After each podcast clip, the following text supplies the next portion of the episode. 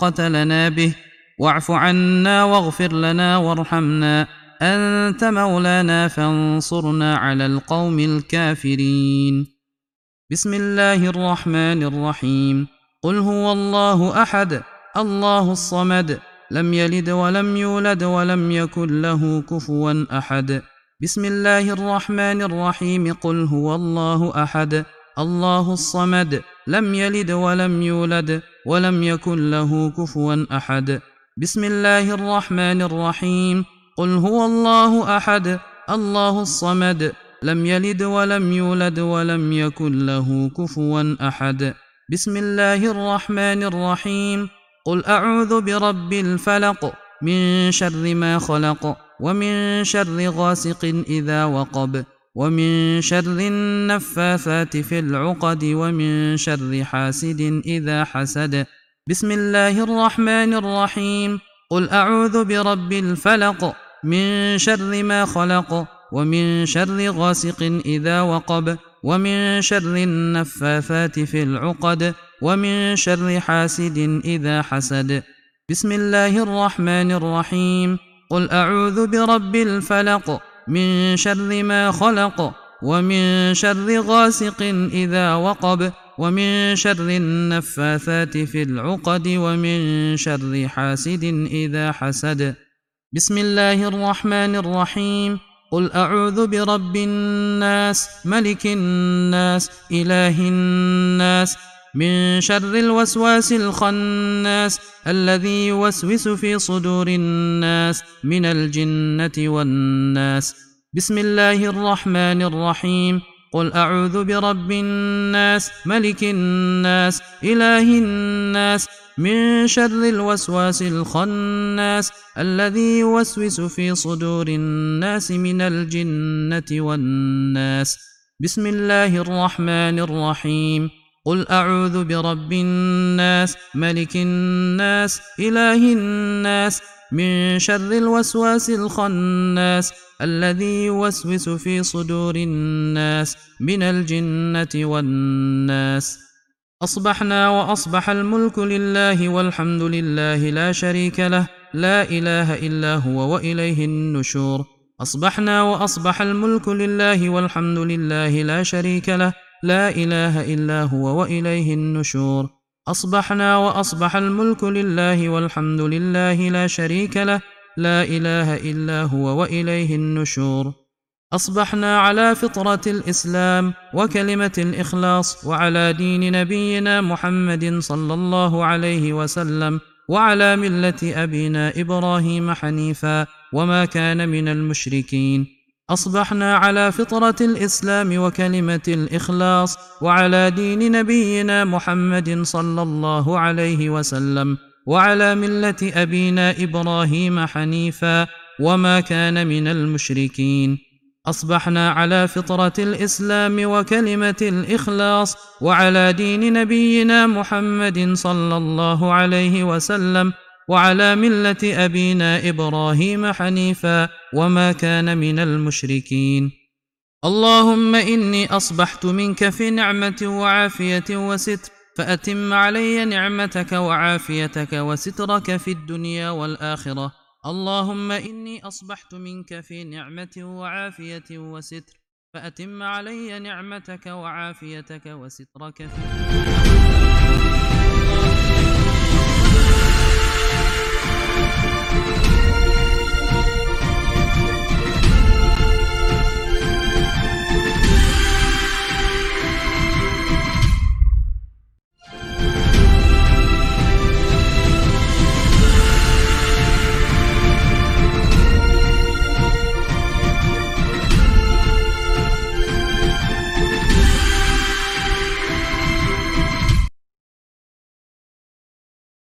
Baik, Bismillahirrahmanirrahim. Assalamualaikum warahmatullahi wabarakatuh. Alhamdulillahilladzi arsala rasulahu bil huda wa dinil haqq liyudhhirahu ala dini kulli wa kafa bila syahida. Allahumma sholli ala sayyidina Muhammadin wa ala alihi wa ashabi ajmain wa man tabi'ahu ila yaumiddin.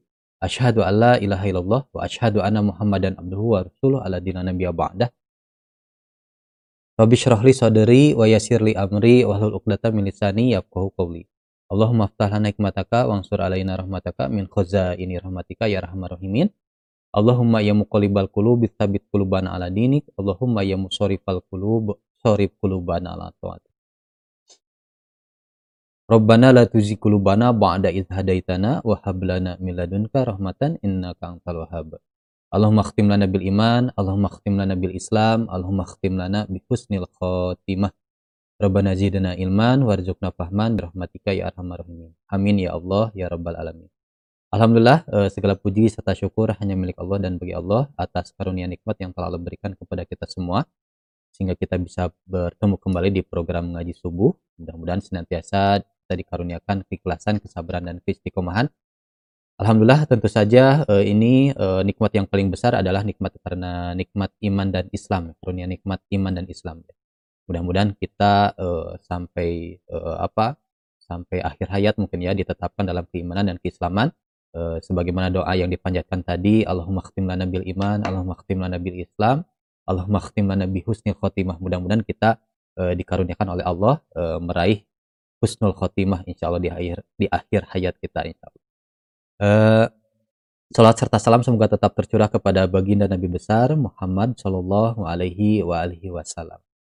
Alhamdulillah insya Allah di pada kesempatan kali ini di 27 Agustus 2020 uh, di hari Kamis ini seperti biasa insya Allah kita dalam satu jam uh, lebih ke depan dibersamai yang akan dibersamai oleh Bapak Kiai Haji Muhammad Sidik Al Jawi yang mana di hari Kamis itu adalah eh, kajian soal jawab fikih ya, soal jawab fikih. Nah, pada kesempatan kali ini eh, menanggapi pertanyaan dari apa sahabat ya eh, yang kemarin eh, sebagai terusan mungkin ya eh, kelanjutan dari pembahasan kemarin.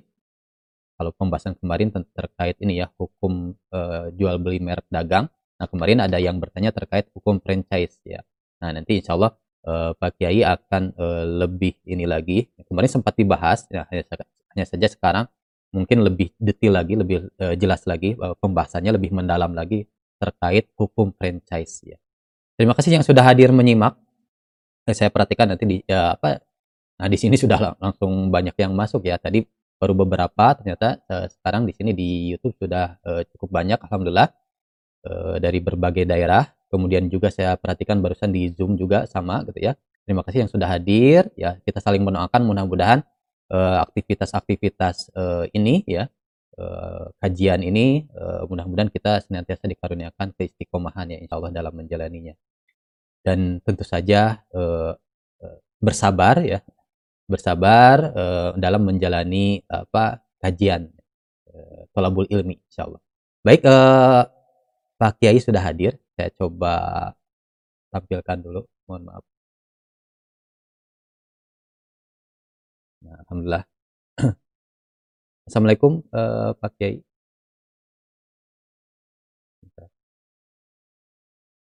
suaranya belum keluar ya. Mungkin di unmute. Saya coba ya. Belum keluar di saya ya? Baik kita sedang menantikan uh, apa? Kan Waalaikumsalam warahmatullahi wabarakatuh. Ya, alhamdulillah ya eh, sudah masuk ya uh, suara uh, Pak Kiai alhamdulillah ya. Nyaring sekali ini ya. Mudah-mudahan senantiasa dikaruniakan kesehatan nih Pak Kiai ya. Keberkahan, umur yang panjang insya Allah. Baik, uh, sehat ya insya Allah ya Pak Kiai. Halo? Nah, masih ini ya, bisa terhubung. Baik. Uh, sehat ya Pak Kiai ya, insya Allah. Alhamdulillah. Alhamdulillah ya. ya eh, sekarang suaranya mengecil lagi ya. Coba, mungkin bisa dites lagi uh, Pak Kiai. Tadi nyaring uh, begitu nyaring tadi suara tadi. Uh, tes nah, satu dua, testing satu dua. Sudah, alhamdulillah. Baik, uh, apa untuk mengefektifkan waktu ya, uh, kita mulai saja uh, barangkali ya. Uh, terima kasih yang sudah hadir. Nanti ada kesempatan silahkan uh, untuk apa bertanya, bisa menuliskan di kolom komentar YouTube ataupun di kolom chat Zoom ya. Uh, saya harap ya kami berharap rekan-rekan yang hadir di sini uh, bisa mengikuti dengan tuntas uh, agar uh, kajian uh, ini uh, menjadi keberkahan bagi kita semua ya. Sampai uh, tuntas sampai doa tutup mungkin ya. Ya mudah-mudahan begitu ya. Uh, walaupun misalkan ini kajian virtual insya Allah tidak akan mengurangi keber keberkahan selama ada majelis uh, kita sama-sama memperhatikan baik uh, untuk selanjutnya kami persilahkan kepada Pak Kiai untuk memulai barangkali ya Tafadol Ustaz Oke okay.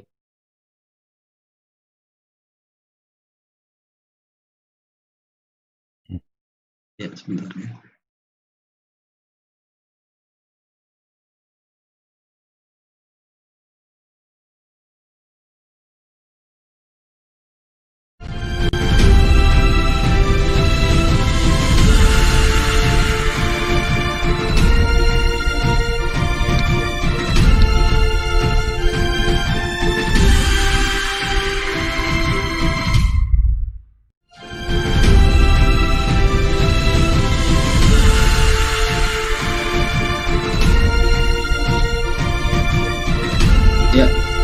Ini sudah terlihat apa belum korban saya?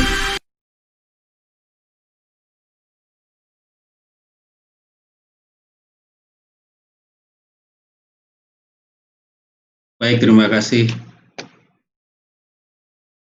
Assalamualaikum warahmatullahi wabarakatuh. Alhamdulillah, wassalatu wassalamu ala rasulillah wa ala alihi wa sahbihi ajma'in amma ba'du para pemirsa yang dirahmati Allah para peserta kajian ngaji, ngaji subuh di mana pun Anda berada Alhamdulillah kita bersyukur kepada Allah Subhanahu wa Ta'ala. Pada pagi ini kita dapat bertemu kembali dalam program mengaji subuh untuk hari Kamis tanggal 27 Agustus tahun 2020. Pada pagi ini tema yang akan saya bahas adalah tentang hukum franchise atau waralaba. Jadi pertanyaan tentang hukum jual beli merek dagang yang sudah kita bahas pada hari Kamis yang lalu, ini kemudian ternyata ada pembahasan selanjutnya. Karena kalau merek dagang itu boleh dijual belikan, lalu bagaimana kalau kemudian eh, merek dagang itu disewakan atau difranchise-kan? Ya, itu apakah boleh? Nah, di sini berarti ada pembahasan tentang hukum franchise atau waralaba. Baik, jadi untuk menjawab pertanyaan tersebut, kita bahas tentang franchise dengan pokok bahasan yang pertama pengertian pengertian dari franchise atau waralaba dan contoh-contohnya itu seperti apa. Ini perlu kita elaborasi, perlu kita dalami. Yang kedua, para pihak yang ada dalam franchise itu siapa saja, serta apa yang menjadi hak dan kewajiban masing-masing. Nah, yang ketiga adalah analisis fikih Islam atau at-taqyiful fikhi, ya, at-taqyiful fikhi terhadap franchise, ya. Kemudian yang keempat adalah franchise syariah. Itu yang seperti apa?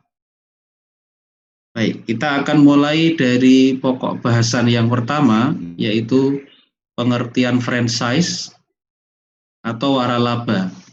Ya, kita ambil pengertiannya itu dari berbagai macam ketentuan atau berbagai macam sumber. Yang pertama ini adalah pengertian waralaba menurut peraturan pemerintah nomor 42 tahun 2007 tentang waralaba. Jadi apa itu waralaba? Waralaba menurut peraturan pemerintah ini adalah hak khusus yang dimiliki oleh orang perseorangan atau badan usaha terhadap sistem bisnis dengan ciri khas usaha dalam rangka memasarkan barang dan garis miring atau jasa yang telah terbukti berhasil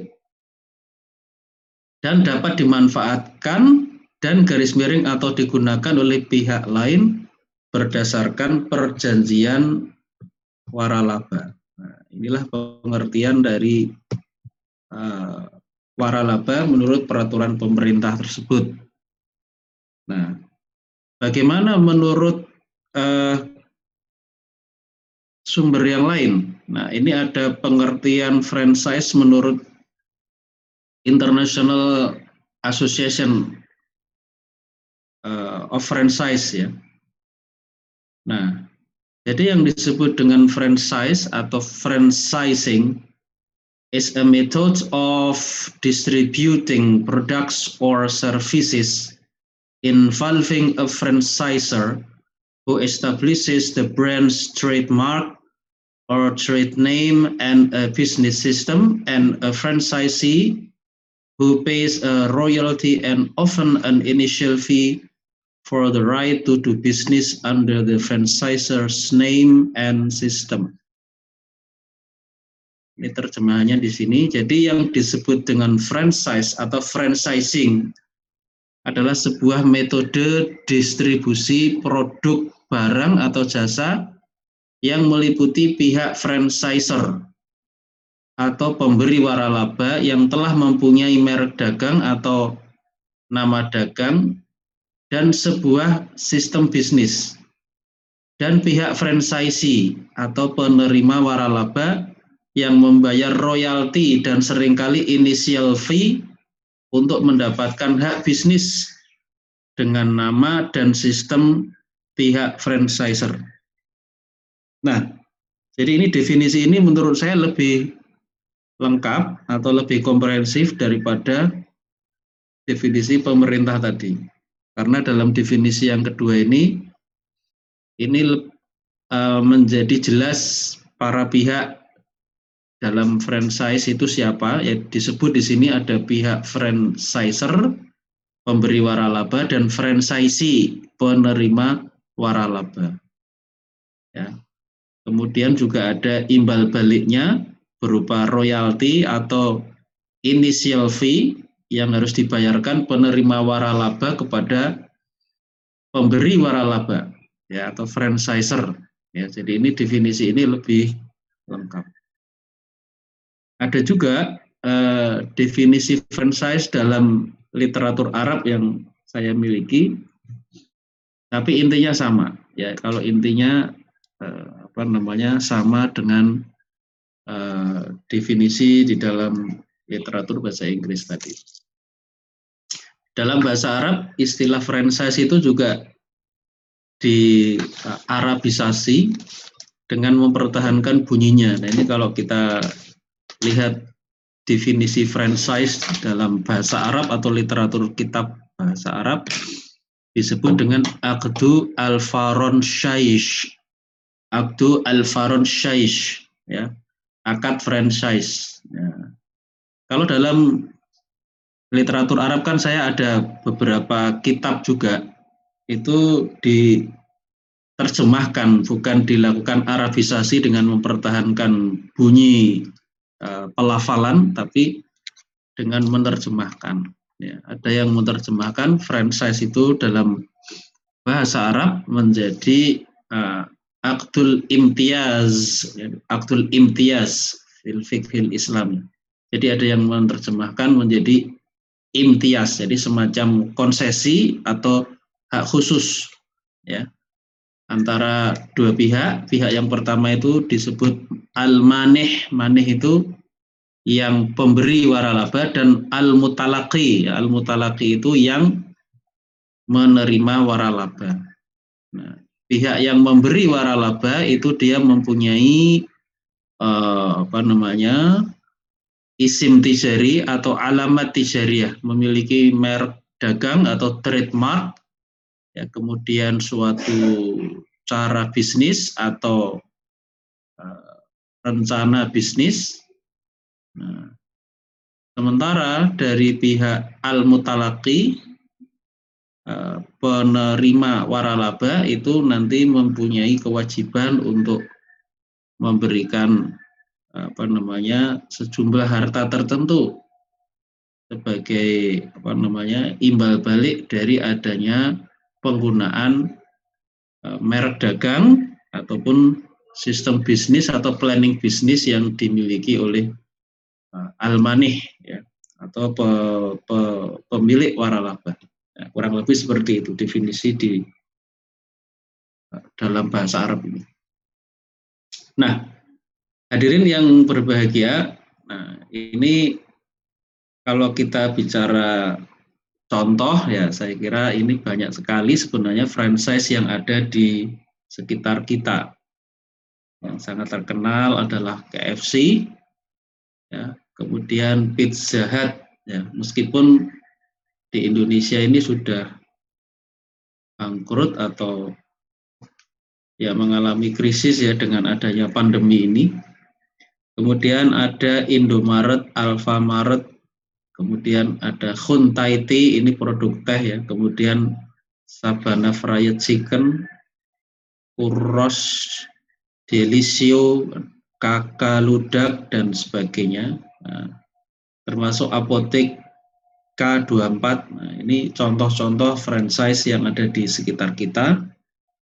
Nah, ini ternyata memang sangat banyak sekali sehingga ini memang ya mau tidak mau kita sebagai umat Islam itu uh, wajib mengetahui hukumnya. Ya, ini boleh apa tidak? Misalnya kalau kita mau melakukan kegiatan bisnis atau berinvestasi dengan eh, cara franchise seperti ini. Oke, itu tadi definisi dan contoh dari franchise. Nah, sekarang bagaimana para pihak serta hak dan kewajibannya masing-masing. Ya, nah, para pihak dalam franchise dan hak serta kewajiban masing-masing ini ada dua pihak ya. Yang pertama itu disebut franchiser atau disebut dengan pemberi waralaba atau pewaralaba. Nah, pihak yang kedua itu adalah franchisee. Ya, franchisee itu siapa? Itu terjemahannya penerima waralaba atau terwaralaba. Nah, bagaimana hak dan kewajiban masing-masing? Nah, ini yang pertama adalah kewajiban-kewajiban franchiser. Dengan kata lain, ini adalah hak-hak bagi franchisee, ya. Yang pertama adalah franchiser itu berkewajiban mengizinkan penggunaan merek atau paten dan sejenisnya kepada franchisee. Ya, bisa merek, bisa paten, ya, dan yang lain-lainnya, termasuk juga film. Jadi film-film yang beredar di tengah kita dari Hollywood itu banyak yang menggunakan sistem franchise ya. Misalnya film uh, yang sangat terkenal itu Caribbean, The Pirate of Caribbean yaitu film Jack Sparrow itu tentang bajak laut itu itu uh, juga diedarkan ya dengan sistem franchise. Nah ini yang kewajiban franchiser yang pertama. Yang kedua adalah memberikan pelatihan. Ya biasanya ada pelatihan-pelatihan, training kepada franchisee bagaimana cara memproduksi barang atau jasa yang melekat pada merek yang dimiliki oleh franchiser. Ya. Yang ketiga adalah eh, menjalankan fungsi leadership atau kepemimpinan dan memberikan support dalam berbagai hal. Di antaranya adalah marketing, ya, pemasaran. Kemudian yang keempat eh, melakukan pengawasan atau kontrol terhadap franchisee.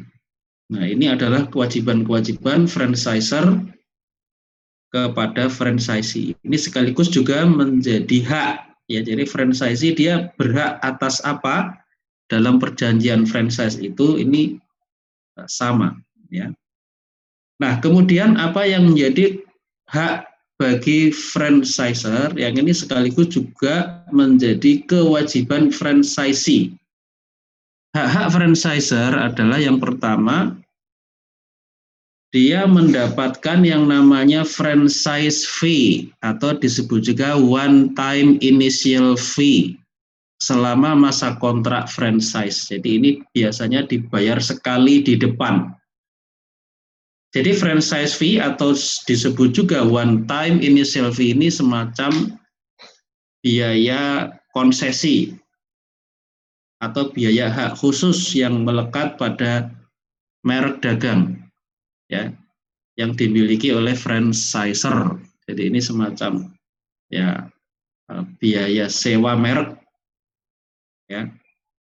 Nah, ini dibayar cuma sekali saja selama masa kontrak kontrak franchise ya. One time initial fee atau franchise fee. Nah, yang kedua, di samping franchise fee itu ada yang dinamakan continuing fee atau disebut juga royalty atau bagi hasil dalam tanda kutip ya. Nah, ini apa? Itu adalah semacam eh, bagi hasil dalam periode tertentu, misalnya per bulan. Cara menghitung eh, bagi hasil atau royalti ini itu biasanya adalah persentase dari nilai penjualan dalam jangka waktu tertentu. Misalnya disepakati 10% dari nilai penjualan dalam satu bulan, maka itu menjadi haknya franchisor eh, pihak yang pertama. Jadi misalnya kesepakatannya berbunyi seperti itu untuk royalti tadi atau continuing fee ya semacam bagi hasil secara periodik misalnya sebulan sekali ya. Jadi pihak franchisor itu mendapatkan dua imbalan ini. Yang pertama itu adalah franchise fee atau one time initial fee. Yang kedua adalah royalty atau yang disebut dengan bagi hasil atau istilah lainnya continuing fee. Baik. Uh, ini ada catatan khusus terkait dengan franchise ini, yaitu yang pertama terkait manajemen harian atau manajemen day to day dari sebuah usaha franchise yang dibuka oleh franchisor itu menjadi kewajiban siapa manajemen day to day menjadi kewajiban franchisee bukan kewajiban franchisor ya. Jadi kalau misalnya banyak outlet outlet outlet dari sebuah merek dagang yang itu secara franchise ya, itu kalau manajemen sehari-hari misalnya manajemen SDM-nya, ya manajemen keuangannya, manajemen operasinya itu semuanya kewajiban franchisee. Jadi bukan kewajiban franchisor sebagai pemilik merek dagang.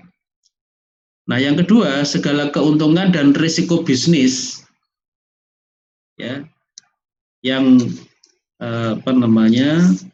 yang bisnis yang dimiliki oleh franchisee tadi maksudnya itu menjadi tanggung jawab franchisee secara independen. Jadi bukan tanggung jawab pihak franchisor. Jadi merek dagangnya tetap franchisor mereknya, tapi begitu ini difranchise-kan ternyata pihak yang bertanggung jawab itu tidak dua-duanya ya tapi hanya pihak franchisee saja sesuai dengan performance atau kinerja dan kapabilitas dari pihak franchisee nah ini eh, apa namanya ciri khas di dalam franchise ya oke yang berikutnya adalah analisis fikih Islam terhadap franchise. Ya.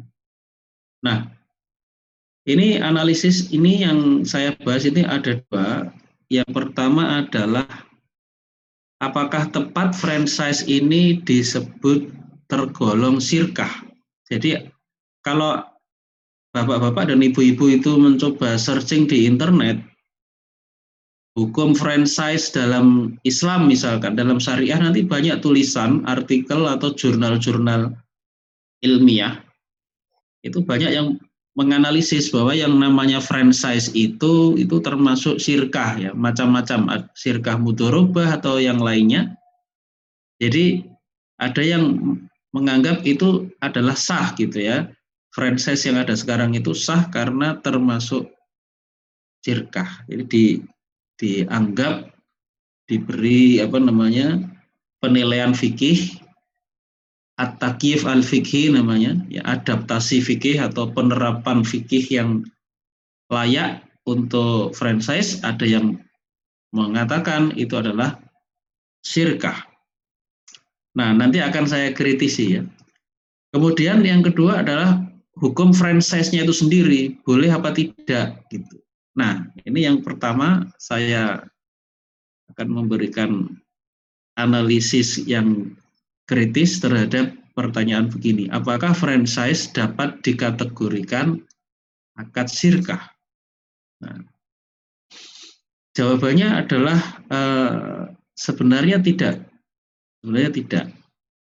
Eh, ini akan saya jelaskan begini, kenapa banyak peneliti atau para intelektual yang mengatakan bahwa franchise itu termasuk sirkah. Nah, mungkin mereka melihat adanya uh, continuing fee tadi, yang itu dilakukan pembagiannya itu menurut prinsip bagi hasil. Nah, mungkin dengan kalimat bagi hasil ini, ini kemudian uh, wah ini sirkah ini kalau ada bagi hasil seperti itu. Misalnya tadi ya, dalam penjualan atau omset selama satu bulan, lalu kan ada bagi hasilnya, misalnya 10% dari omset atau pendapatan itu menjadi haknya franchisor yang 90% menjadi haknya franchisee. Wah ini bagi hasil nih, akhirnya bagi hasil itu dicari apa sih bagi hasil di dalam uh, muamalah dalam Islam itu? Oh itu namanya sirkah. Akhirnya banyak para peneliti yang kemudian uh, menganggap bahwa yang namanya franchise itu adalah sirkah. Nah, analisis yang seperti ini kalau menurut saya itu adalah keliru, keliru, tidak tepat. Ya. Mengapa keliru? Ini ada dua alasan. Yang pertama adalah karena royalti yang ada dalam franchise itu menggunakan prinsip revenue sharing. Padahal dalam syirkah bagi hasil itu seharusnya profit sharing, jadi bukan revenue sharing. Jadi kalau kita lihat dalam fakta yang ada juga dari berbagai keterangan-keterangan dari literatur yang namanya royalti itu yang dibagikan itu bukanlah profit atau pendapatan bersih ya. Bukan pendapatan kemudian dikurangi dengan biaya-biaya. Tapi itu belum belum dikurangi biaya-biaya. Misalnya biaya tenaga kerja, biaya operasional ya, overhead seperti listrik, air dan sebagainya termasuk mungkin pajak itu belum belum dipotong dengan berbagai macam biaya ini. Kalau sudah dipotong dengan berbagai macam biaya atau beban seperti ini, nanti yang dihasilkan adalah profit. Nanti kalau dibagi hasilkan namanya profit sharing. Tetapi di dalam uh, franchise itu bukan profit sharing, tapi revenue sharing. Jadi pendapatan apa adanya itulah yang dibagi hasilkan. Nah ini sebenarnya tidak sesuai dengan syariah Islam karena yang ada dalam syariah Islam itu adalah profit sharing jadi bagi laba atau bagi keuntungan ya bukan revenue sharing atau bagi pendapatan atau bagi omset alasan yang kedua mengapa tidak tepat atau keliru kalau kita menganggap franchise itu adalah syirkah karena bertentangan dengan nature, nature atau tabiat dari franchise itu sendiri. Jadi franchise itu kalau kita lihat sebagai sebuah institusi bisnis yang lahir dalam uh, apa namanya latar belakang sosiohistoris kapitalisme di negara-negara barat itu menyatakan atau mengakui bahwa bisnis itu segala benefit dan risikonya menjadi tanggung jawab franchisee saja. Jadi franchiser itu tidak ikut menanggung risiko. Padahal kalau kita lihat di dalam sirkah yang namanya sirkah itu risiko itu ditanggung bersama kalau ada risiko bisnis. Risiko ditanggung bersama. Ya. Jadi bukan risiko itu ditanggung sepihak oleh franchiser eh franchisee saja. Nah, kita lihat misalnya ini pernyataan tentang nature atau tabiat dari franchisee itu dalam situs International Franchise Association di situ dikatakan the franchisee is responsible for the day-to-day management of its independently owned business and benefits or risks loss based on his own performance and capabilities. Artinya bahwa pihak franchisee bertanggung jawab dalam manajemen day-to-day dari kepemilikan bisnisnya yang independen dan juga bertanggung jawab dalam segala keuntungan dan risiko kerugian berdasarkan performance atau kinerja dan kapabilitasnya. Jadi yang namanya kalau ada untung, jadi ini prinsipnya itu kalau ada untung, bukan ada untung, ada pendapatan dibagi hasilkan. Tapi kalau ada kerugian ditanggung sendiri oleh franchisee, pihak franchiser dia tidak bertanggung jawab. Nah, gitu. Apa ini prinsip sirkah yang seperti ini? Kan tidak seperti itu. Yang namanya sirkah itu ya ada keuntungan di eh, ya ada keuntungan dibagi hasilkan profit sharing. Kalau ada rugi itu ada loss sharing gitu kan. Kalau ini loss sharingnya itu tidak ada gitu. Jadi ini kalau disebut sebagai sirkah, ini menurut saya ini tidak tepat, ya. Oke. Lalu eh, jika tidak dapat dikategorikan sebagai sirkah, franchise ini mau dihukumi sebagai apa dalam fikih Islam? Ya, dihukumi sebagai apa ini? Di dalam istilah yang ada dalam literatur atau kitab-kitab itu adalah at-taqif al-fiqhi ya. At-taqif al-fiqhi. Itu apa dalam Islam? maka franchise itu sebenarnya lebih tepat dihukumi akad sewa merek atau sewa brand. Nah, ini yang menurut saya paling tepat ya.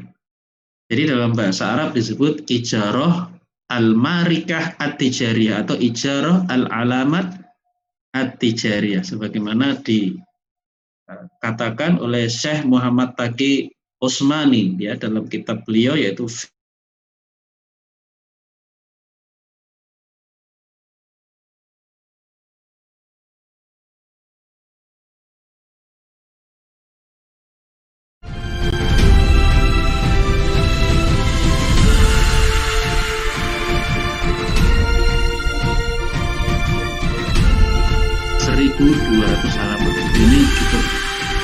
bagus ya. Nah, pada juz yang kedua, beliau membahas tentang franchise dan beliau mengatakan akad syariah yang paling tepat menurut beliau adalah sewa merek ya. Jadi sewa merek. Jadi bukan sirkah. Nah, jadi akad sewa merek inilah yang menjadi akad pokok bagi franchise ya dan ini nanti akan menjadi standar dan rambu syariah untuk franchise ya, franchise syariah kalau kita mau syariahkan secara detail. Jadi sewa merek ini yang menjadi acuan. Oke, eh, bagaimanakah kemudian hukum franchise ya kalau tadi analisis fikih untuk ini akad untuk apa franchise ini tergolong apa ya itu yang pertama.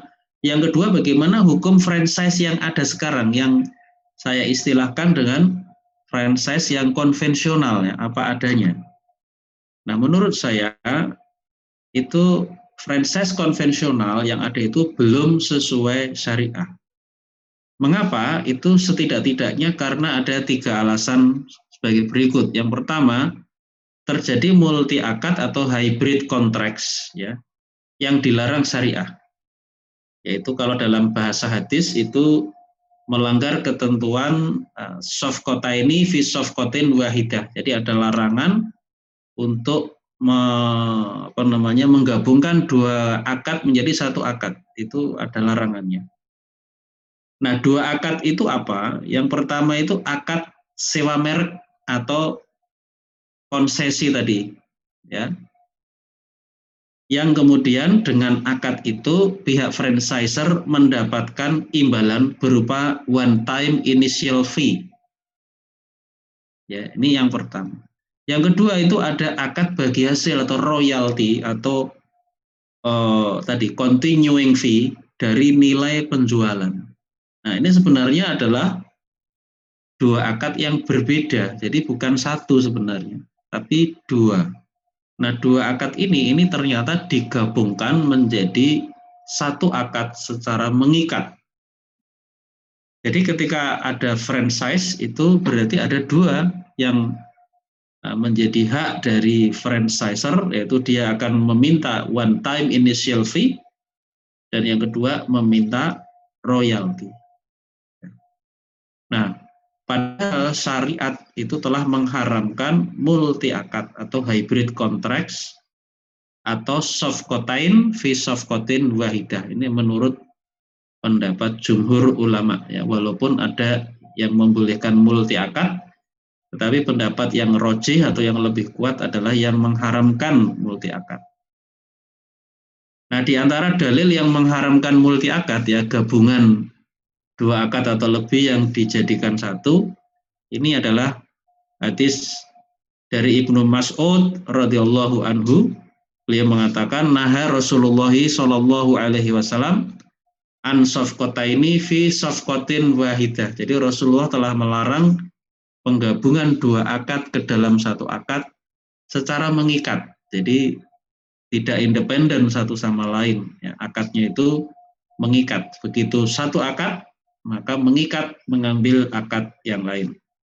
Ini hadis riwayat Imam Ahmad. Jadi itu alasan yang pertama mengapa dalam uh, franchise yang ada sekarang itu sebenarnya tidak sah atau tidak boleh secara syariah. Alasan yang kedua, bagi hasil berupa royalti yang berbasis revenue sharing ini bertentangan dengan syarak atau bertentangan dengan hukum Islam karena bagi hasil yang sesuai syarat itu seharusnya adalah profit sharing, bukan revenue sharing. Ya. Padahal yang dipraktekkan itu apa dalam franchise? Yang dipraktekkan kan revenue sharing. Ya. Pendapatan yang dibagi hasilkan. Jadi bukan laba. Nah, itu tidak boleh. Kenapa? Karena yang menjadi acuan kita di dalam fikih Islam, khususnya tentang sirkah ya, itu adalah perkataan Ali bin Abi Thalib tentang prinsip bagi hasil sirkah. Ali bin Abi Thalib mengatakan al-wadi'atu 'alal mali waribhu 'ala mastolahu alaihi. Jadi kerugian ditanggung oleh pemodal. Sedangkan keuntungan atau profit dibagi berdasarkan kesepakatan. Jadi kalau dalam sirka itu jelas yang dibagi hasilkan itu apa? Yang dibagi hasilkan itu adalah arribhu dalam teks aslinya bahasa Arab. Ya, arribhu itu kalau di Inggriskan ya adalah profit. Ya, kalau dalam bahasa Indonesia ya keuntungan atau laba. Jadi yang dibagi hasilkan itu bukan pendapatan atau revenue kalau dalam bahasa Arab disebut dengan istilah ad-dakhlu, ad-dakhlu atau al-waridat ya. Ad-dakhlu atau al-waridat. Ini tidak tidak menggunakan kosakata yang memberikan konotasi atau pengertian pendapatan yang dibagi hasilkan melainkan eh, keuntungan. Berarti yang namanya keuntungan atau laba itu kan artinya pendapatan yang ada itu harus dikurangi dulu dengan biaya-biaya. maka setelah dikurangi dengan biaya-biaya atau beban-beban, nanti akan dihasilkan profit. Nah, itulah yang dibagi hasilkan, profit sharing. Itu yang benar seperti itu, sirka itu. Bukan revenue sharing. Jadi walaupun disepakati, para pihak sepakat ini menggunakan revenue sharing, itu menurut saya, itu tidak sah kesepakatan itu. Karena bertentangan dengan nas yang sangat jelas mengenai yang dibagi hasilkan. Jadi Ali bin Abi Thalib itu secara jelas menerangkan yang dibagi hasilkan itu adalah arifhu atau profit. Ya. Oke. Nah, alasan yang ketiga, kenapa franchise yang ada sekarang ini belum sesuai syariat, karena sering kali dalam praktek franchise ini ada penyimpangan multi akad ya ada penyimpangan-penyimpangan lain di antaranya ini ya penyimpangan multi akad dalam berbagai bentuknya. Misalnya franchiser yang mempunyai merek tertentu. Misalnya saya contohkan merek martabak dia itu mewajibkan atau istilah lainnya adalah mensyaratkan kepada franchisee untuk apa? Untuk membeli bahan-bahan dan bumbu-bumbu yang khas yang itu sifatnya rahasia, tidak di-share kepada franchisee. Jadi itu ada merek rahasia yang bukan merek rahasia, ada resep rahasia yang itu tidak dibuka, tidak di-share kepada franchisee. Nah, supaya menjaga kualitas, akhirnya disyaratkan franchisee itu kalau beli bahan dan bumbu ya harus dari franchiser. Nah, ini di sini menurut saya ini tidak boleh ya. Seharusnya bahan dan bumbu itu menjadi hak franchisee. Dia berhak mendapatkan itu secara gratis ya resepnya itu sebagai apa konsekuensi dari akad sewa merek jadi kalau sebuah merek itu disewakan berarti pihak yang menyewa merek itu berhak tahu ini merek ini kan ada kualitas yang terkandung di dalam merek itu. Maka pihak franchisee itu berhak dia mengetahui apa sih rahasia-rahasia yang melekat pada merek ini. Ya itu dia berhak untuk tahu tanpa ada imbalan dari dia yang harus dia bayar kepada pemilik merek itu. Ya. Nah, kalau kemudian resep rahasia atau cara rahasia dalam memasak martabaknya itu misalnya tidak di-share kepada uh, penyewa merek, ya ini berarti tidak sah ini sewa mereknya. Ya. Oke. Lalu bagaimana kalau kita akan melaksanakan franchise yang sesuai syariah?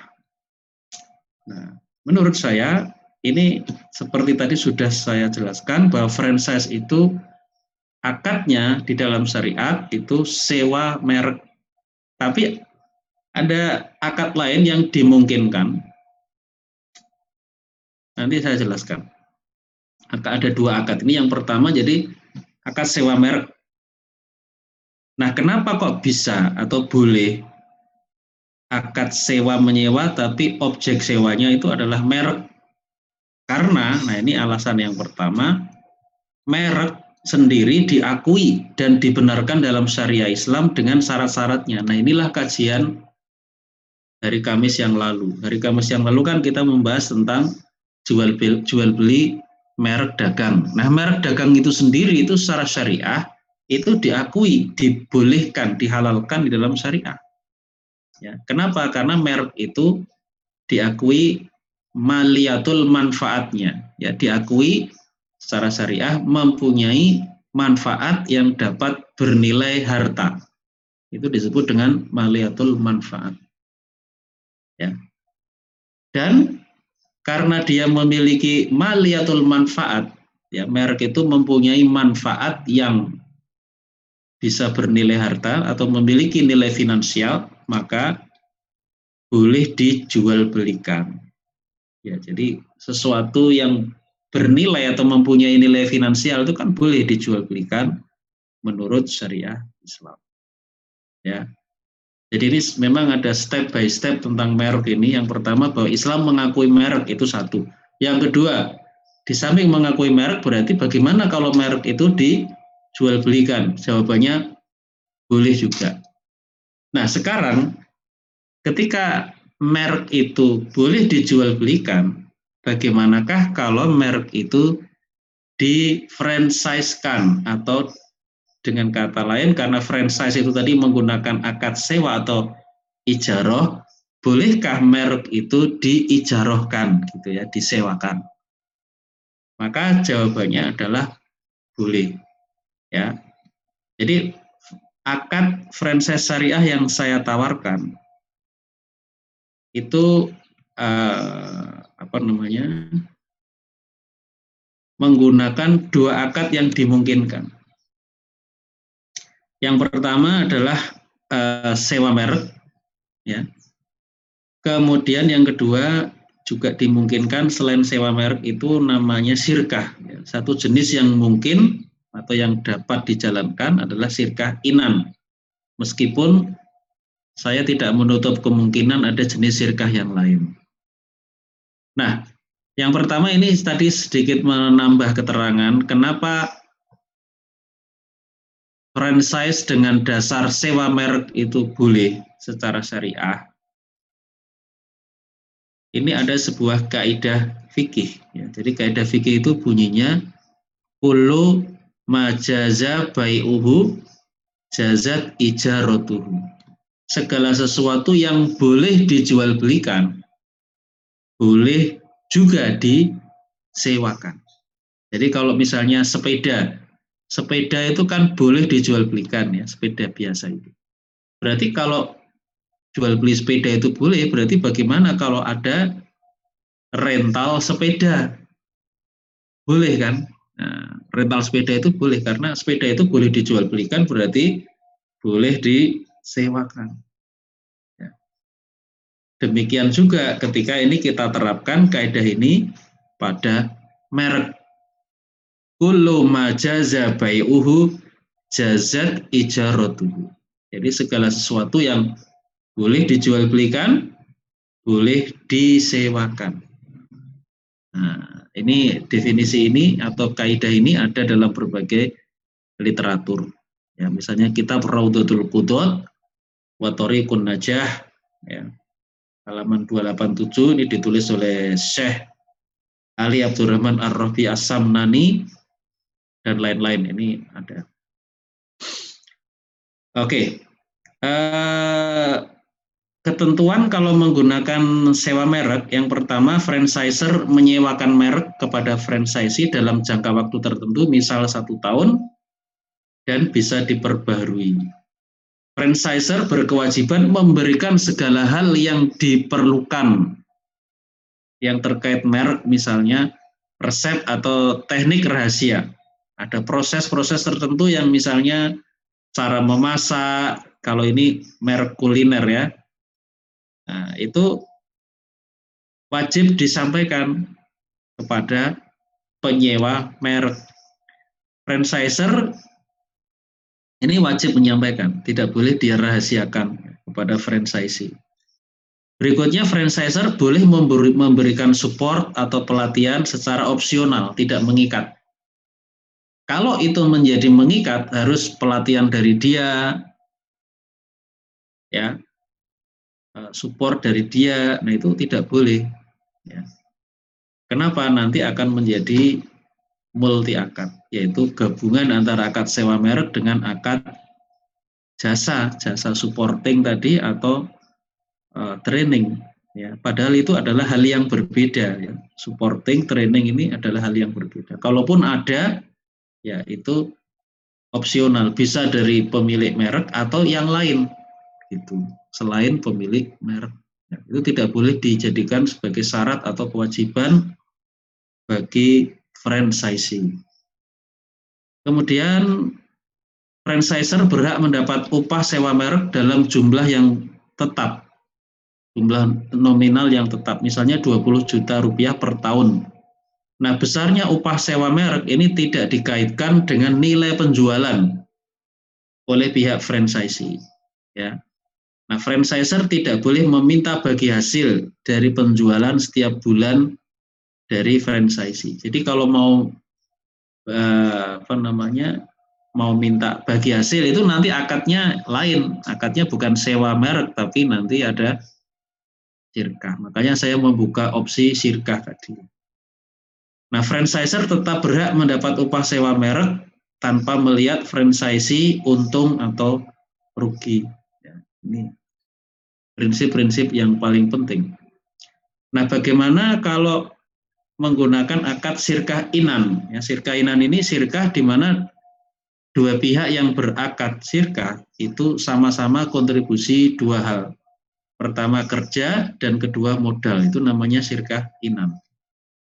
Nah beberapa ketentuan syariah, kalau ini franchise syariah itu menerapkan sirkah inam untuk merek. Franchiser dan franchisee melakukan akad sirkah inan, yaitu sirkah di mana Pihak pertama dan kedua sama-sama berkontribusi kerja dan modal. Franchiser sebagai pihak pertama kontribusinya apa? Modal berupa merek. Nah, tapi merek ini nanti wajib disebutkan nilai nominalnya pada saat akad. Franchiser juga berkontribusi kerja, yaitu berupa apa? Berupa memberikan pelatihan, atau pengawasan produk atau supporting lainnya, misalnya eh, marketing dan sebagainya. Eh, kemudian franchisee sebagai pihak kedua berkontribusi modal yang berupa uang tunai atau berupa barang bukan uang tunai, misalnya bahan, alat, dan sarana fisik lainnya, namun wajib disebutkan nilai nominalnya pada saat akad.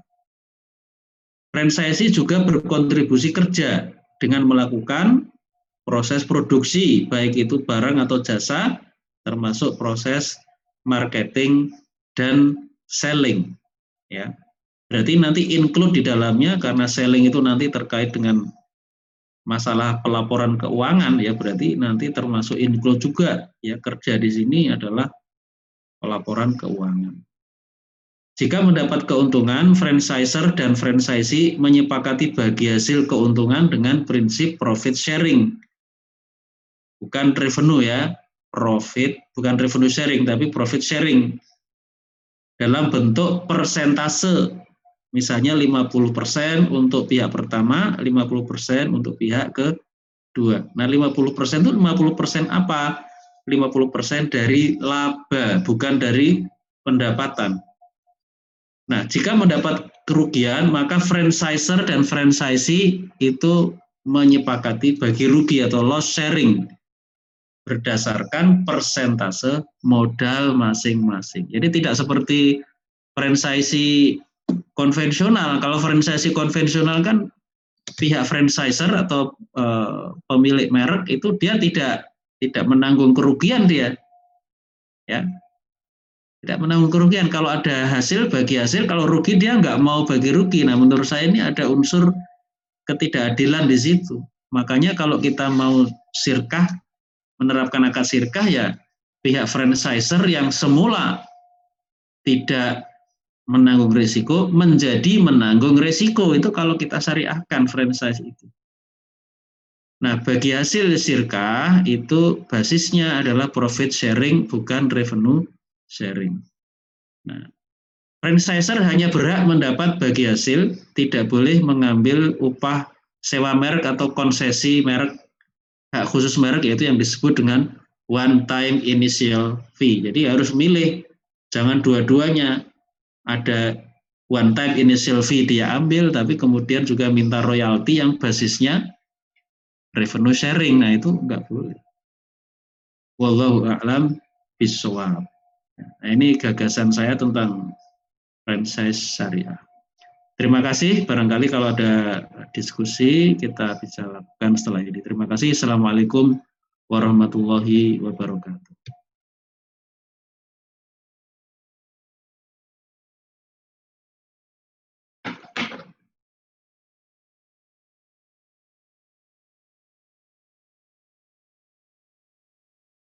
Baik, kita lanjutkan ke pertanyaan ya. Terima kasih Pak Kiai sudah memaparkan uh, tadi apa uh, jawaban atas pertanyaan rekan-rekan terkait hukum franchise ya. Tadi sudah di uh, dijelaskan dengan begitu terang dari sisi fakta dan dari apa uh, sampai ke hukum uh, secara fikihnya.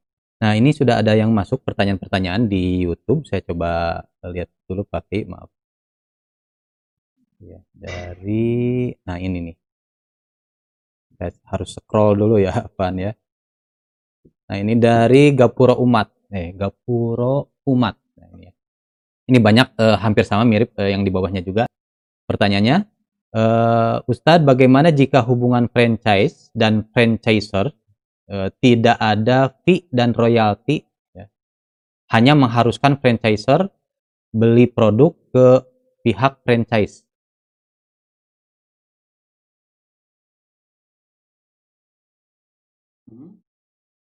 Terus? Ya, uh, itu saja. Saya ulang lagi pertanyaannya Pak Kiai. Ustadz, bagaimana jika hubungan franchise dan franchisor, mungkin tadi apa sama franchisee ya, e, tidak ada fee dan royalti hany, e, hanya mengharuskan franchisor beli produk ke pihak franchise. Jadi hanya beli produknya saja. Kemudian yang di bawahnya juga ada yang mirip pertanyaannya. Saya coba lihat. Nah ini mungkin ya. Nah ini dari Fitriani Huni. Assalamualaikum warahmatullahi wabarakatuh. Mau tanya Ustadz, gimana jika saya beli produk franchise tapi kesepakatan antara dua belah pihak tidak ada bagi hasil dan kerugian e, ditanggung e, tidak ada bagi hasil dan kerugian ditanggung masing-masing. Akornya hanya beli barang e, hanya beli barangnya saja. Ini mohon maaf yang bertanya siapa pun kalau bisa ada titik komanya gitu ya untuk memudahkan e, saya membacanya. Silakan Pak Kiai. Iya.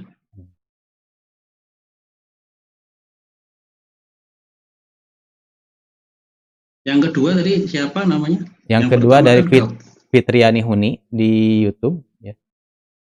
E, beliau bertanya, e, gimana jika saya beli produk franchise, tapi hmm. kesepakatan kesepakatan antara dua belah pihak tidak ada bagi hasil dan kerugian ditanggung masing-masing. Akarnya hanya beli barangnya saja. Ya, kalau hanya gini, ini sekaligus jawaban saya untuk dua penanya pertanyaannya sama ya.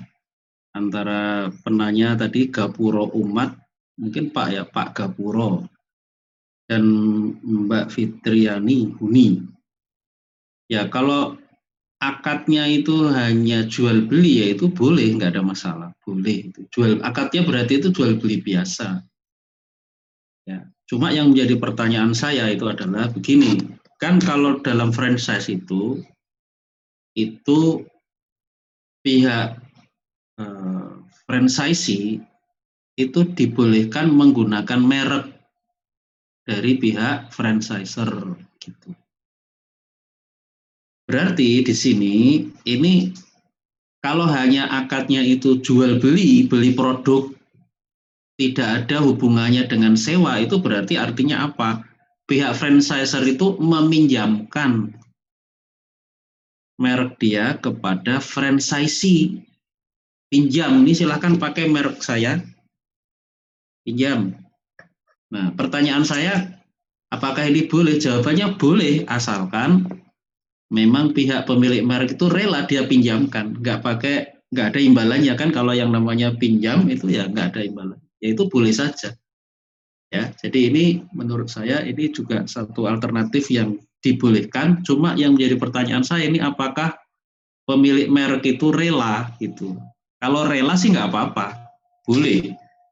Tapi kalau dia kemudian minta imbalan dari merek yang dia miliki karena misalnya mereknya sudah terkenal, biasanya justru kekuatan dari bisnis franchise itu melekat pada merek gitu loh. Sehingga ketika merek itu dipakai oleh pihak kedua, maka yang umum dan wajar merek itu ada nilainya, ada imbal baliknya. Nah, tapi kalau nanti misalnya ini enggak ada anunya Ustadz, ini cuma jual beli saja ya boleh. Kalau menurut saya itu boleh asalkan memang dari pihak pemilik merek itu dia rela meminjamkan merek yang dia miliki itu kepada franchisee.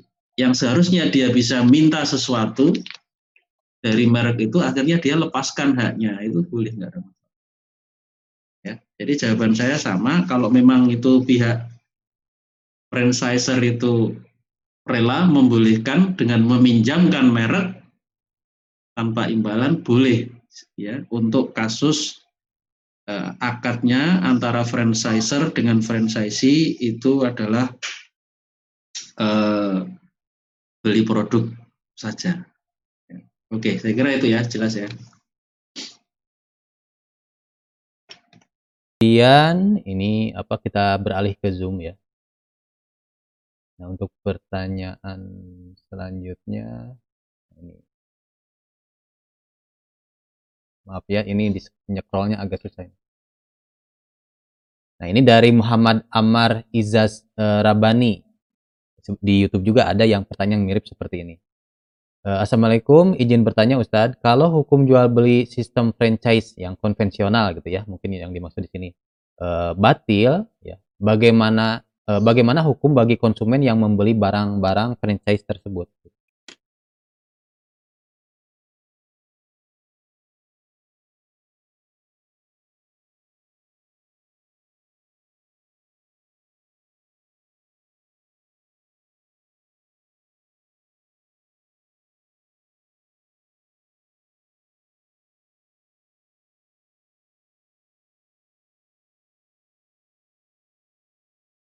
Ya, uh, jadi kalau tadi saya menerangkan hukum franchise yang konvensional itu adalah untuk uh, akad antara franchiser dengan franchisee ya.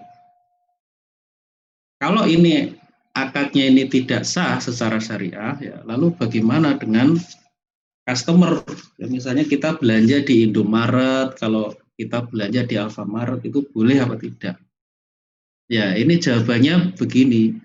Uh, itu adalah dua hal yang berbeda. Jadi kalau yang saya katakan tadi itu tidak sah atau haram misalkan, itu adalah yang eh, keharaman itu tertuju kepada siapa? Itu tertuju antara pemilik merek Indomaret dengan uh, apa namanya dengan uh, franchisee yang menggunakan merek itu. Itu yang terkena hukum haram.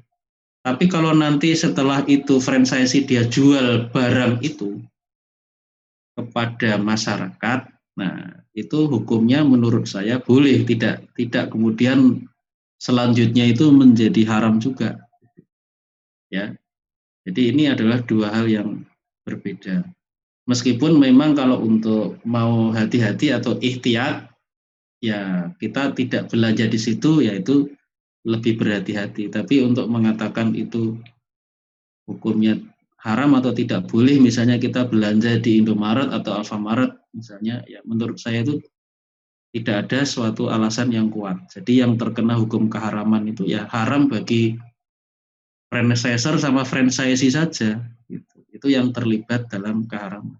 Kalau bagi masyarakat yang membeli barang dari franchisee, menurut saya itu boleh dan tidaknya itu ya bergantung kepada akad jual beli itu sendiri antara customer dengan uh, franchisee itu. Kan itu akadnya jual beli yang terpisah ya, tidak tidak terkait dengan akad franchise-nya itu sendiri. Jadi saya kira itu. Wallahu alam ya. Saya kira itu. Ya, baik. Uh, langsung ke pertanyaan selanjutnya dari Muhammad Khairul Anam ya. Afan telat uh, Pak Ustadz ya, apakah merek termasuk objek yang bisa diperjualbelikan? Uh, apakah masuk dalam kategori sebagai barang? Ini sebetulnya pembahasan uh, Kamis kemarin ya. Boleh boleh ditanggapi lagi, ditegaskan lagi mungkin Pak Kiai. Ya, apakah merek termasuk barang? Nah, itu ini sebenarnya pembahasannya itu pembahasan advance ya. Eh, pembahasan yang saya bahas sekarang itu pembahasan advance, lanjutan dari pembahasan hmm. uh, basic pada Kamis yang lalu. Jadi kalau kalau Kamis yang lalu kan pembahasan yang kita lakukan itu hukum jual beli merek dagang. Nah, kalau sekarang itu sewa merek dagang. Nah, ini berarti ini sudah lebih jauh lagi. Nah, kalau pada kemis yang kemarin itu sudah saya jelaskan, sebuah merek dagang itu boleh dijual belikan. Kenapa kok boleh? Karena merek dagang itu walaupun itu dia adalah sesuatu benda ya, tapi dia termasuk intangible. Beda dengan misalnya orang beli rumah atau mobil itu kan tangible, bisa diraba, bisa dipegang ya. Tapi kalau merek itu kan hanya berupa suatu kata atau simbol atau warna yang melambangkan produk tertentu, baik itu barang atau jasa. Tetapi walaupun itu adalah uh, sesuatu yang intangible, tetapi memiliki nilai finansial atau maliatul manfaat. Maka karena merek itu mempunyai maliatul manfaat atau mempunyai nilai, ya kalau dalam istilah fikih itu barang itu bisa dijual belikan itu kan ketika barang itu mutakawam atau memiliki manfaat kan. Nah, nah ketika barang itu mutakawam atau bermanfaat itu kan boleh dijual belikan ya walaupun itu intangible. Maka karena merek itu mempunyai nilai ya atau maliatul manfaat berarti boleh dijual belikan. Nah pada minggu kemarin atau hari Kamis kemarin sudah saya jelaskan bahwa yang namanya uh, apa namanya suatu manfaat walaupun itu dari sesuatu yang intangible itu kalau manfaat itu mempunyai nilai finansial itu sah diakui secara syariat sama halnya dengan harta yang konkret ya. Nah itu dalilnya kemarin yang saya sebutkan dari kitabnya Syekh Ziyad Ghazal yaitu Masruk Konon Al-Buyu Fidaulatil Islamiyah itu adalah ketika Rasulullah Shallallahu alaihi wasallam dalam satu hadis yang sahih menikahkan salah seorang sahabat laki-laki dengan seorang perempuan itu maharnya bukan barang yang konkret bukan cincin dari besi tapi Nabi menikahkan itu dengan mahar taklimul Quran, mengajarkan Quran. Padahal yang namanya taklimul Quran itu itu bukan ain ya, bukan ain, bukan barang konkret seperti orang menjual belikan sapi atau onta atau rumah itu kan ain namanya kalau dalam istilah fikih. Taklimul Quran itu adalah mengajarkan Quran itu adalah manfaat ya suatu uh, yang intangible ya mengajarkan itu.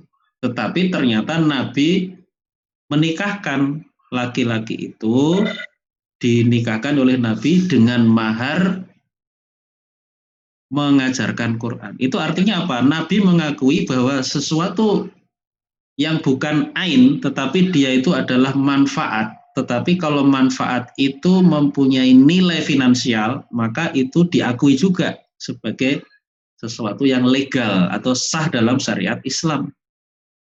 Nah, ini yang menjadi landasan keabsahan atau kebolehan merek sebagai suatu objek jual beli. Kenapa? Karena merek itu mempunyai manfaat yang bernilai harta yang disebut dengan istilah maliatul manfaat. Ya.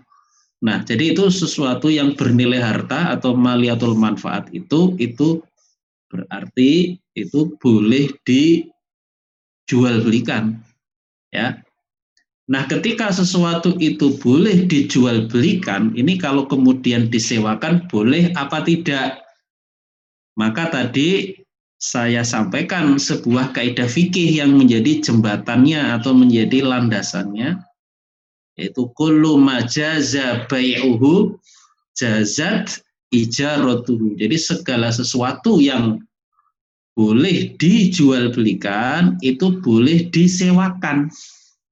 Jadi sewa merek itu boleh. Kenapa? Karena merek itu sendiri boleh dijual belikan. Kan merek boleh dijual belikan, maka boleh disewakan. Nah, sewa merek itu itulah yang namanya franchise. Syariah, franchise syariah. Sewa merek itu. Ya.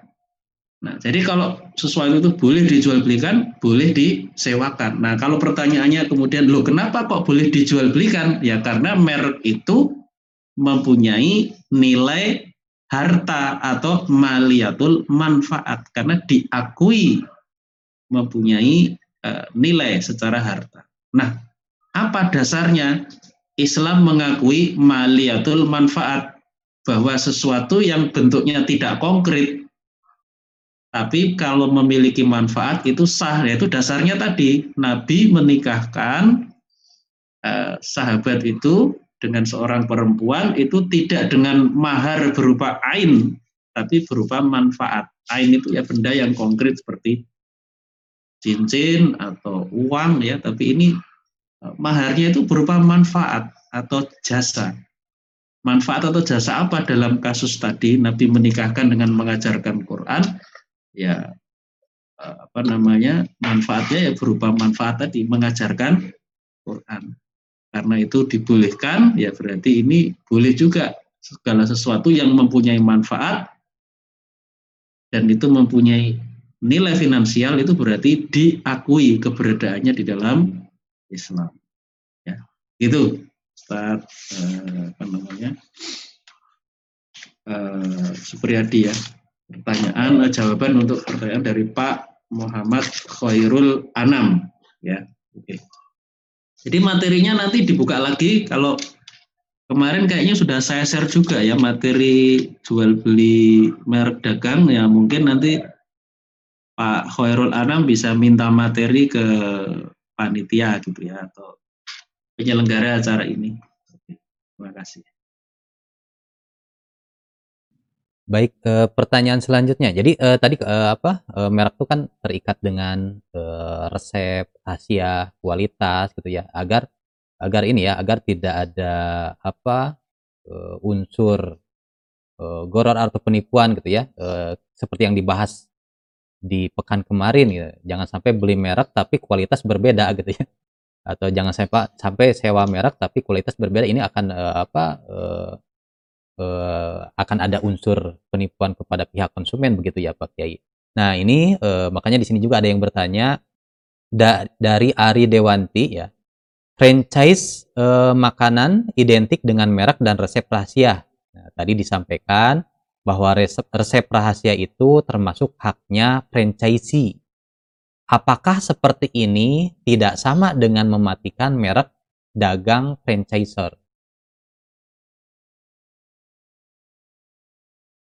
Nah, baik tadi saya mengatakan franchise merek itu berarti harus menyampaikan resep rahasia. Pertanyaannya apakah ini tidak sama dengan mematikan apa tadi? Mematikan apa? Mematikan ini apa e, merek dagang franchiser. Merek dagang franchise jawabannya itu jawabannya tidak. Kenapa tidak? Karena itu justru itu secara syariah itu kewajiban. Jadi pihak franchiser pemilik merek itu wajib hukumnya menyampaikan merek eh, menyampaikan rahasia mereknya. Kalau tidak dia sampaikan itu Justru terjadi malah nggak boleh gitu. Kenapa? Karena kan kalau kita kalau orang biasa makan sesuatu ya merek tertentu, lalu dia beli di tempat lain, mereknya sama tapi rasanya beda. Apa yang terjadi? Dia akan dikomplain. Justru itu mematikan merek ya justru itu. ya itu malah merusak merek kan gitu. Loh ini saya kok di tempat lain enak ini rasanya kok enggak seenak yang di sana ya dikomplain. Nah, jadi ketika nanti merek itu merek rahasia itu uh, bukan uh, rahasia dalam resep ya, itu kalau tidak disampaikan itu jelas nanti akan menimbulkan perbedaan kualitas. Perbedaan kualitas itu nanti akan berdampak kepada loyalitas customer itu pasti akan berbeda reaksinya. Nah, kemarin sudah saya jelaskan pada minggu yang lalu, hari Kamis yang lalu bahwa wajib hukumnya resep-resep rahasia ini disampaikan oleh pemilik merek kepada pembeli merek. Itu harus disampaikan. Kenapa? Karena kalau tidak itu terjadi penipuan atau kecurangan. Ya. Kalau tidak disampaikan apa? Nanti kualitasnya beda kan gitu. Nah, kemarin saya jelaskan apa yang menjadi dalil kewajiban ini? Dalil kewajiban menyampaikan yang rahasia itu karena ada hadis Nabi man Falaisa mini barang siapa yang melakukan kecurangan dia tidak termasuk golonganku. Kecurangan itu terwujud kapan? Yaitu ketika pihak pemilik merek tidak menyampaikan rahasia merek itu kepada pembeli merek. Itu terjadi penipuan. Kenapa? Karena nanti akan menimbulkan kualitas yang berbeda, rasa yang berbeda itu pasti terjadi. Kan itu berarti menipu, curang, tidak fair gitu. Nah, sekarang pertanyaannya begini, andai kata misalnya benar bahwa ketika rahasia sebuah merek itu di-share kepada pembeli merek atau penyewa merek, wah itu nanti bisa mematikan dong uh, pemilik merek. Nah begini, kalau memang tidak mau merek itu kehilangan rahasianya, misalnya ingin merahasiakan, ya Jawabannya jangan melakukan franchise, lakukanlah jual beli saja sudah. Itu solusinya. Jadi kalau ingin seorang yang punya produk mereknya sudah terkenal dan merek itu ada rahasianya dan dia pemilik merek itu ingin merahasiakan itu. Dia tidak ingin men-share kepada pembeli merek dia tidak, dia tidak punya keinginan seperti itu, dia tidak ingin mensewakan merek karena sewa merek akan berimplikasi secara wajib menyampaikan rahasia, ya sudah kalau seperti itu jangan franchise gitu loh. Ya jual beli saja, Anda jual produk, selesai sudah.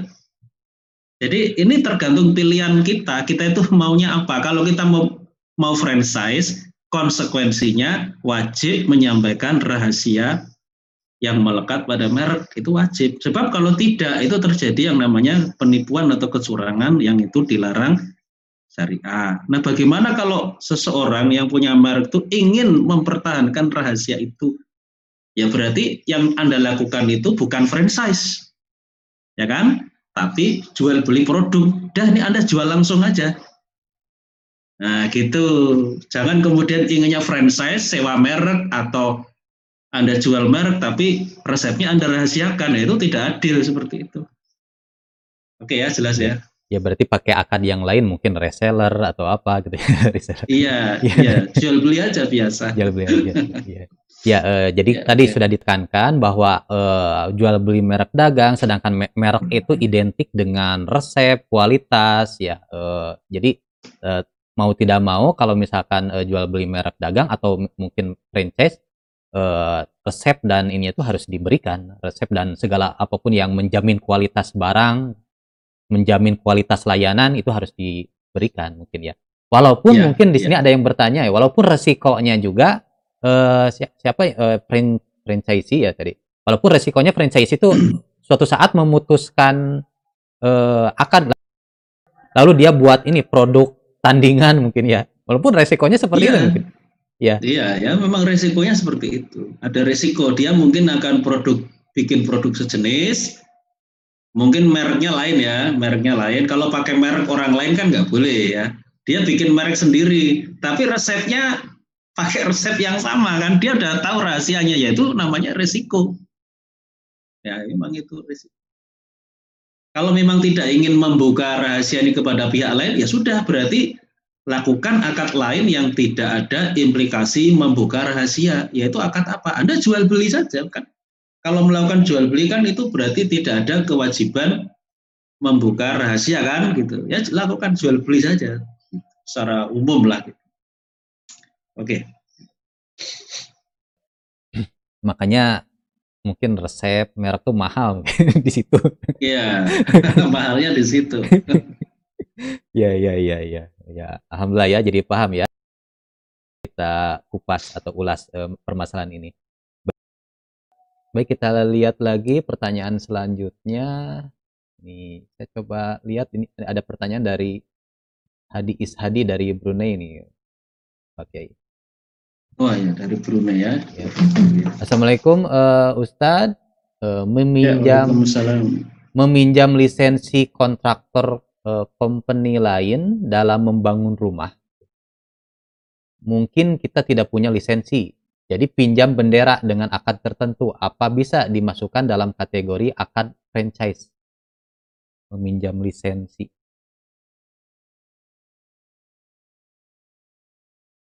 meminjam lisensi kontraktor lain dalam proyek apa maksudnya ini?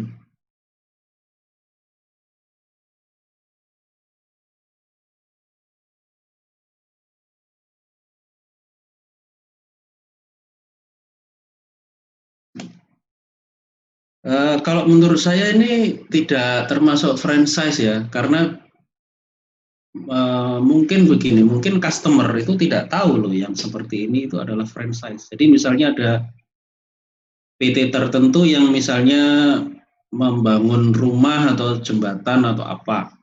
Kalau itu disebut misalnya PT A misalnya, ya dia ya masyarakat akan tahunya PT A itu yang kemudian membangun, bukan PT yang lain yang kemudian uh, orang lain atau pihak lain yang mem, meminjam bendera itu.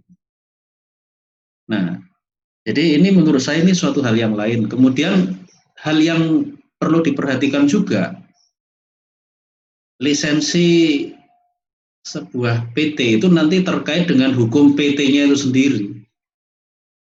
Sedangkan PT atau perseroan terbatas public company ya dalam kajian Islam itu kalau dalam kitab Nizam Iktisodi fil Islam yang ditulis oleh Syekh Taqiyuddin Anabhani itu haram. Yang namanya PT itu dalam kapitalis itu secara syariah itu hukumnya haram tidak boleh. Orang mendirikan perusahaan dengan berbasis PT lalu PT itu mempunyai nama itu tidak boleh. Yang dibolehkan itu adalah seseorang ketika berbisnis itu lembaga bisnisnya itu sirkah yang islami bukan PT sirkah yang islami itu apa? Bisa dipilih dari lima bentuk sirkah islami yang ada. Apakah sirkah abdan sirkah inan sirkah uh, mudorobah sirkah wuju atau mufawadoh. Itulah yang disebut dengan bentuk-bentuk perusahaan dalam Islam. Jadi kalau kita ingin membuat perusahaan, acuan kita untuk bentuk kelembagaannya itu bukan mengacu pada PT atau bentuk-bentuk uh, company yang lain di dalam kapitalis, tapi acuan kita itu sirkah. Jadi kita bikin sir perusahaan itu ya sirkah mudorobah itu, itulah perusahaan kita, company kita.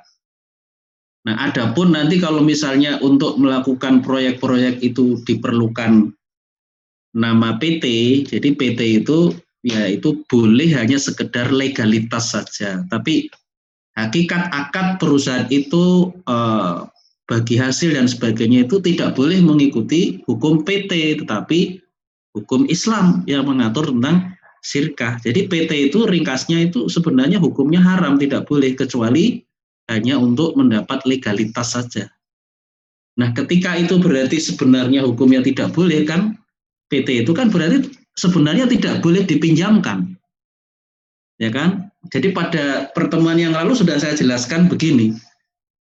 Uh, merek itu boleh dijual uh, belikan asalkan dia mewakili produk yang halal baik itu barang yang halal ya atau jasa yang halal merek ya tapi kalau itu adalah PT itu hal yang berbeda karena PT itu sendiri secara syariah itu tidak boleh. Nah, kalau dipinjamkan ya berarti kan sama tidak boleh. Itu. Ya, jadi ini mungkin nanti perlu pembahasan lain lah tentang uh, eh, PT. Nah, mungkin penjelasan saya masih awal sekali ya. Nanti ini bisa kita diskusikan pada kesempatan lain insya Allah ya. Terima kasih. Uh, ini jadi ada pertanyaan lanjutan terkait PT ini. uh, jadi setelahnya ada pertanyaan lanjutan terkait PT mungkin di kesempatan yang lain ya. Uh, tadi ada yang bertanya uh, bagaimana kalau misalkan sebagai syarat administrasi saja uh, lab, apa namanya PT. Nah, untuk akad-akad yang lainnya tidak seperti PT konvensional katanya. Mungkin di kesempatan yang lain atau mau ditanggapi nih ya Pak Kiai ini? ya, itu tadi yang saya katakan sama hmm. bahwa sebenarnya PT itu haram secara syariah, tapi kalau kita membuat PT itu sekedar untuk legalitas itu boleh. Nah itu tadi kan pertanyaannya tidak menggunakan kosakata legalitas tapi untuk administrasi.